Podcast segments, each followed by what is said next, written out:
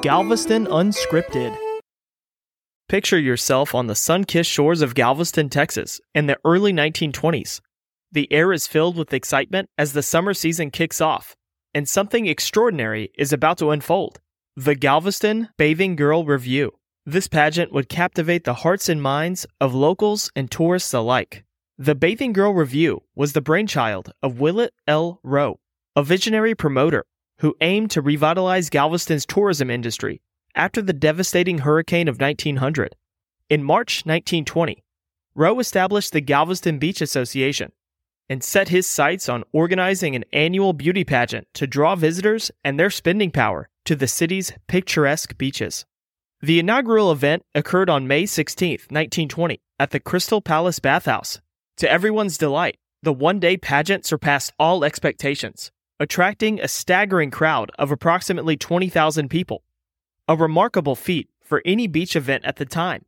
Galveston was buzzing with energy as young women from near and far showcased their beauty in swimsuits, paraded along the beach, and participated in a beachside picnic lunch. Year after year, the Bathing Girl Revue grew in popularity, becoming a beloved tradition in Galveston. The 1921 edition drew a crowd of around 75,000 attendees, and the pageant's allure continued to captivate the imaginations of both locals and visitors. In 1925, the review expanded into a three day extravaganza. The festivities included not one, but two parades, one displaying sports attire and the other highlighting the contestants' bathing costumes. The grand finale unfolded in the city auditorium, where the judging took place, and the winners were crowned. Thousands of people flocked to Galveston to witness the spectacle, transforming the city into the regional hub of excitement. Building upon the success and growing reputation of the Bathing Girl Revue, the event reached new heights in 1926, transforming into the International Pageant of Pulchritude.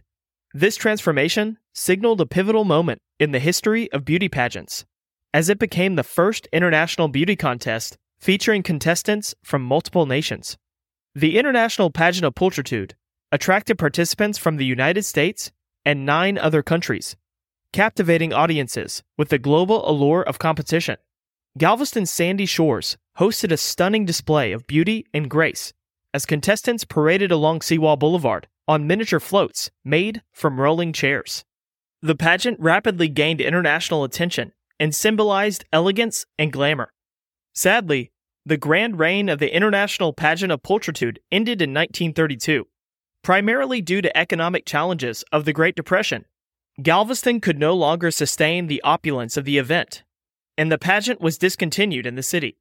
Nevertheless, the spirit of international beauty contests continued to endure.